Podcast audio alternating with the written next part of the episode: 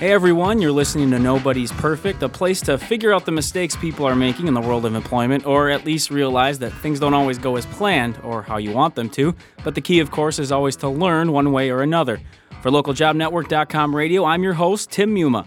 Today we're going to look into an aspect of unemployment that is a little different. Some research and overall perceptions, including those from a handful of experts, indicate there may be a bias against unemployed Americans, at least when employers are looking to hire. I'm glad to have PhD Matthew Bidwell join me once again from the Wharton School of Business at the University of Pennsylvania. Matthew, thank you once again for coming on with us. No problem. Always a pleasure first of all, obviously it's a it's a different sort of subject, a little bit touchy, a little sensitive, and, and for myself, as I mentioned to you, I was unemployed for a period of time, so uh, you know it does kind of come from a personal side as well. Obviously, it's fair to think that many employers are going to prefer to hire people that are already employed versus the unemployed. But what would you say it is exactly that actually scares employers away from those unemployed people? See, maybe I should start with a blanket apologies to all the people I'm going to accidentally offend over the next 20 minutes. Um, no problem, no problem there are two pieces to it. The first piece is what economists delightfully call the lemons problem. I think some of the early work on this was done about people trying to sell secondhand cars. Okay. Um, and there was this concern if nobody else has bought this car, what's wrong with it? Right. Particularly if somebody's trying to sell it. You know, what do they know about it that I don't? Mm-hmm. I think, you know, so one concern that employers will have is if somebody's been out of work for a prolonged period of time, it suggests that a lot of other people might have looked at them and said, we're going to pass, we're, we're not going to hire this person. Mm. And so chances are they might want to do that as well. And it's probably a particular problem given the costs of finding out about somebody. So if you put yourself in the um, in the shoes of an employer, if you're lucky enough to have a lot of applications for your job, you can't it's often too costly to take the time to interview everybody. And so you kind of you do a quick screen of the resumes to kind of you know try and weed them down. Mm. and so is this somebody who's been unemployed for a long time is a very easy screen to do. It's one that you might expect does bear some relationship absolutely not a full relationship but but a screen that you know has some information there right. um, and so I think it's rash. It's it's rational behaviour by the employers. I mean, it's what people sometimes refer to as statistical discrimination, hmm. in the sense that you know it's possible if you looked at all of the people who've been unemployed for a long period of time, and then all of the people who've been, you know, just been made unemployed or are still in jobs, those people who've been unemployed for a longer period of time may, on average, be slightly less employable there's obviously huge diversity within that pool. There are many stars, many people you'd want to hire tomorrow if you got to know them and really found out about them. Right. But for an employer, it might be efficient just to play the averages. And so that I think is is the main thing. There's kind of piggybacking off other people's selection decisions to say, you know, if nobody else has bothered to hire them, then chances are I'm going to come to the same decision. Why not save myself some time? The second issue, which I think is is even trickier, I think there may be some concern on behalf of employers. I mean, it's certainly a concern for policymakers that people who've been unemployed for a long period of time may find it hard to reintegrate into the workplace. Sure. Now, I don't know how legitimate a um, a concern that really is. I mean, I think you know, for policymakers, what they experience is people stop looking after a while. Again, not not an entirely irrational behavior, and there's concern that people just get out of the habits mm-hmm that make them a productive employee, that their skills might atrophy. Um, I might add to that as well, That kind of, you know, in one of these sad, vicious cycles, you know, the devastating personal and psychological consequences of being unemployed over long periods of time, it's conceivable they might take their toll and, you know, again, make it harder to reintegrate. There's a possibility that there are some of those concerns there. I'm not sure how valid they are. Mm-hmm. Um, and again, the big point is that it's a huge, you know, sadly, it's a huge population now that's been unemployed for for long periods of time for very different reasons with very different skills and abilities. And so there's no one kind of, you know, any statement you might choose to make about the long term unemployed is going to be wrong for huge numbers of those people. Sure. But if employers are just looking at the averages, then then these are some of the um, some of the things they're going to want to think about. You know, and I do want to take a, a, moment, you know, to kind of let everybody know, and I think they can tell that Matthew's trying to be careful with it because, and I appreciate you, Matthew, being on, just being able to give an honest opinion and just talk about it because it is a sensitive subject, and like you said, you you don't want to offend people out there, but um, you know the way we look at things here is just getting information out there and helping people understand maybe where where the employers are coming from as well. And I think, as you mentioned, Matthew, a lot of those ideas they make sense, they're rational. The average person understands it in a vacuum. That's exactly you know the type of thing they would think about. You you provided the the lemon car analogy. You talked about how okay they haven't been snatched up yet. Maybe that's a, a red flag, so to speak. There are obviously times that there was a legitimate reason a person is unemployed for a long period of time. It could be a health issue, a family concern. Um, maybe the company did just you know belly up and they, and they just haven't got a chance to get back in the workforce. Whatever the reason maybe in the people you've talked with, uh, maybe research or things you've seen, is there a way for someone to express that um, legitimate reason, so to speak, that they haven't been in work? I mean, you know, resume, cover letter, that sort of thing, because that's obviously where a lot of that screening gets out, even in a cover letter. Do you express that perhaps? I mean, what's kind of your thought on that? It's hard to know. Um, I mean, I think you make a good point. You know, if there are reasons that, you know, I'm thoroughly employable. I just haven't been looking for work because there have been these other things going on. So you don't want to read too much into the fact I've been out of work for a while. In many ways, it makes sense to say that. I mean, the one caveat that I would place on that is you want to make sure that a potential employer doesn't think, could this be a recurring problem? Oh yeah, yeah, that makes um, sense. That there is, you know, there may be some some concern. The employers are looking for this kind of ideal worker who's focused on their job and nothing else. Mm-hmm focused on their career, ambitious, motivated, and so on. At least some employers. And so I think telling a story in ways that it doesn't raise question marks about, you know, how committed are you to your work and so on, that that might take some finessing. Now you did mention about you know employers, most employers looking for that ideal candidate, and I've talked to some people about this idea too. That part of this, perhaps, and we talk about this talent shortage or deficit, is part of it maybe that it is a buyer's market, so employers can be more selective? I mean, have you come across this, or is that not necessarily the case that they're more selective, but there really is some sort of disconnect? What's your uh, what's been your experience or your research with that? You certainly hear those stories going around. One of my colleagues um, has done some very nice work, complaining particularly these days, a lot of employers have these automated resume resume screening systems or formal systems whereby you just rule out any candidate who doesn't meet your requirements. And so, mm. if a hiring manager puts in a list of you know of what their ideal candidate looks like, you know, it comes back saying, "I'm sorry, we've gone through thousands of resumes and this person doesn't exist." It's well, yeah, obviously the ideal candidate doesn't exist. It should be more, you know, which of these we like to trade off against. But automated resume systems are not very good at making those judgment calls. And I think it may be. I mean, when you talk to um, recruiters, I've heard a bunch of them complain that the people that they work for, the kind of the, the managers who are going to use these people, assume there are thousands of fabulous candidates out there in every line of work, and therefore it should be easy to hire. Mm. And that for particular jobs, they're finding it very hard. Now, again, I think you're right. I mean, it's you can always hire somebody. The question is how much time and effort you want to put into training them, how much you um how much you're prepared to pay them, all those sorts of things. I think it's at least possible that, you know, where everybody sees the job numbers, knows this is a tough labor market, they may assume that they can get a fabulous candidate. Mm-hmm. And that may make them less willing to compromise and kind of think about, okay, well, these are actually the kind of people that are available to us for the kind of amount of money we want to pay. Which of them is best rather than saying, I, I can't believe that, you know, in this labor market, Mr. Fabulous or Miss Fabulous is not at our doorstep. And that's that's a little bit what I was thinking too. And you know, we talk to a lot of different people, and they, they mention how you know training doesn't really necessarily happen, at least not on the the broad spectrum in a lot of companies, and partly because of cost and time. I mean, wouldn't that in essence be a way to find quote unquote find that right person where maybe they match up with a number of skills, but when you get them in there, you can actually train them and get to get them to that point. But it, kind of to your point, what you said that you want that person like right away in here ready to go would that maybe alleviate some of this perceived you know lack of, of skill out there to, to get them in and, and focus on training yeah i think so i mean there's a sense in which everybody's trying to piggyback off everybody else's training sure but at a certain point that breaks down because nobody's actually doing the training in the first place. I, I saw some lovely quote from somebody about you know, the thing that all employers worry about is, you know, what if we train these people and they leave? Mm-hmm. The other question is, what if we don't train them and they stay? uh, Which is worse. Yeah, and people may not be paying so much attention. So yeah, I mean, I think there is, you know, again, everybody thinks we could do this just in time staffing, just go out and get the right person.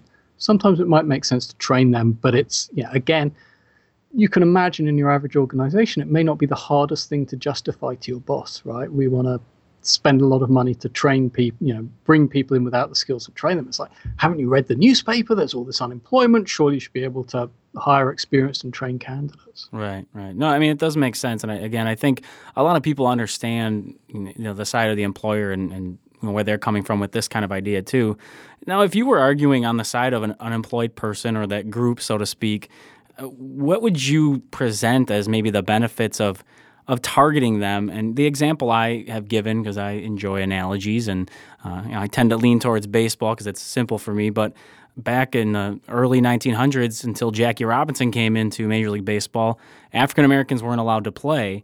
And to me, that was just foolish because you have this entire group of people where obviously there's unbelievable amount of talent there that you're just not tapping into. And it's not exactly the same in this case, but if you have 12 million unemployed, would it make any sense as a strategy to actually target the unemployed as opposed to maybe uh, screening them out, so to speak? Does that make any sense in terms of anything you've experienced, talked with people, or am I just completely flying off the handle with that a little?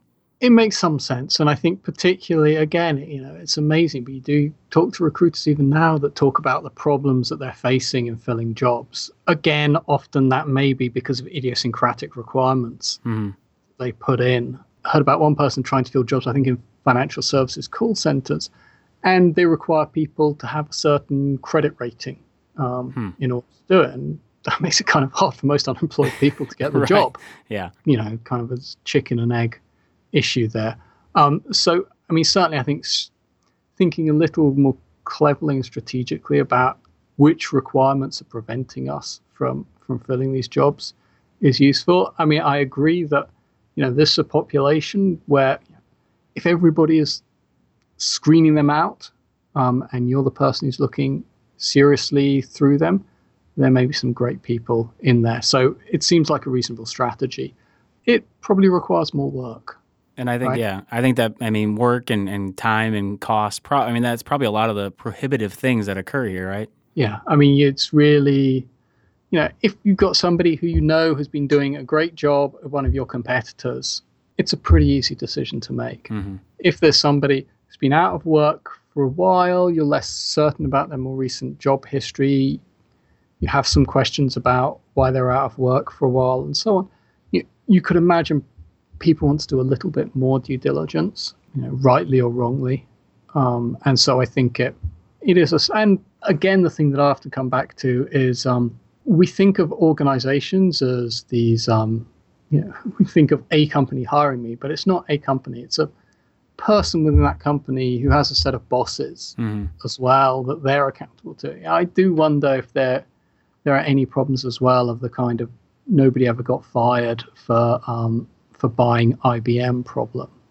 that you know, if you're the hiring manager, you also need to be able to justify your decision. Right. And I do wonder if that sometimes makes people a little risk averse inside the organization, and rightly or wrongly, hiring somebody who's been out of work for quite a while may be seen as a riskier decision. So that, that may be another layer on the problem. You brought up earlier too about you know, ideas that if somebody's unemployed for a period of time, that their skills may deteriorate, or they're just, you know, their mindset isn't into the same work of, of somebody like you said that's that's already doing the work and maybe doing it well some of the things I've seen, you know, suggesting people go and, and even volunteer and, um, you know, try to pick up new skills by taking classes, which again can be difficult because if you're not employed, you're you're not seen in the most positive light, and you're if you're paying more money to go to school, all these things kind of yeah. snowball a little bit.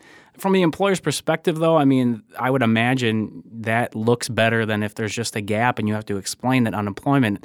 Does that make sense for an unemployed person to just try anything to make sure they're still keeping those skills and can prove, hey, I've been doing something even if I haven't got hired yet for whatever reason. It makes a lot of sense. Um, I mean, the other thing I think to bear in mind is that what are the statistics? I think around half of all people find their jobs through personal contacts. Sure. Mm-hmm. Those things are partly ways of maintaining your skills and you know producing new achievements to list on your resume. They're also ways to go out and meet people and people who can see you in a professional setting and, and see the value you create and so on. So I think there's also value from that perspective as ways to broaden your network and get more people aware of what it is that you can do. Mm-hmm. To that point, obviously, like I said, I, I, went through a little bit of this myself, and uh, I think a lot of it for people, as far as trying to reach out and network and, and maybe tell people about their situation, there's a little bit of embarrassment. There's a little bit of, even if it wasn't anything they did, the fact that they don't have a, a job in that way in that same respect, does it create somewhat of this maybe self perpetuating hopelessness and negative feelings? And you know, the longer somebody's out, as you mentioned, kind of the psychological aspects of it, that you're not putting your best foot forward all the time. You're not necessarily, you know, pushing all the way for these jobs. Uh, does that sort of add to this cycle? I mean, maybe from the things you've seen or heard or even talked to people? It's what I've heard. I don't have much kind of direct research experience um, mm. on this, but yes, I mean, I think you can't but help to understand how difficult it is to, you know, particularly after you've been knocked back several times by employers, to keep going out there and saying, you know, I, I need a job. There's a, a friend of mine who's done some research on this, particularly comparing across countries. I think there's something particular about US culture as well that mm. we're very focused on the job you're very focused on the job and work as the kind of, you know, as a crucial source of identity, as a source of self worth. Hmm. It's also a society that's very much about personal responsibility. Sure. And so I think if you've lost your job, I think that, you know, people feel more like it's a problem with them. In other countries, you've lost your job, it's a problem with the firm, it's a problem with society that they've allowed this to happen to you. Hmm. You know, I think in the US, in some senses it it's more of a personal thing maybe that encourages people to try harder but i think it also does mean that it can be a more personally devastating thing um, mm-hmm. and harder to overcome and you know, you've got on the one hand to keep your game face on keep going out and trying to get jobs but if you're feeling responsible it gets harder and harder to do um, and so i think it's you know i think that's personally an extremely challenging thing to do mm-hmm. as you mentioned earlier it's easier for a, a company to look at you know their competitor and see this person that's excelling and you want to get them over you know to their own place of business.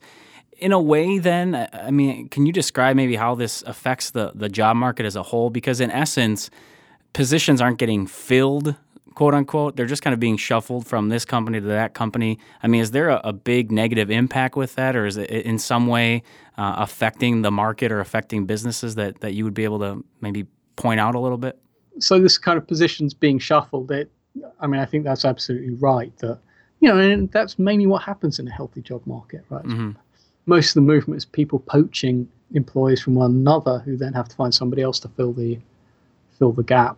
It's kind of good and bad. It enables companies to meet their um meet their goals. Hopefully, workers find jobs that are decent fits for them. Um, so it's not necessarily out of the ordinary because of a higher unemployment or, or even create something like that. It, it kind of is what it is e- either way. Yeah. I think what people are very worried about is, though, what you're saying, which is you end up with two populations a population who's in work and are the people who are filling jobs. Mm-hmm. And so mobility, you know, happens from one person, from one job to another, and a population of people who are out of work and are pretty much excluded from work because without that track record, it's hard for them to to get back into the merry-go-round, as it were.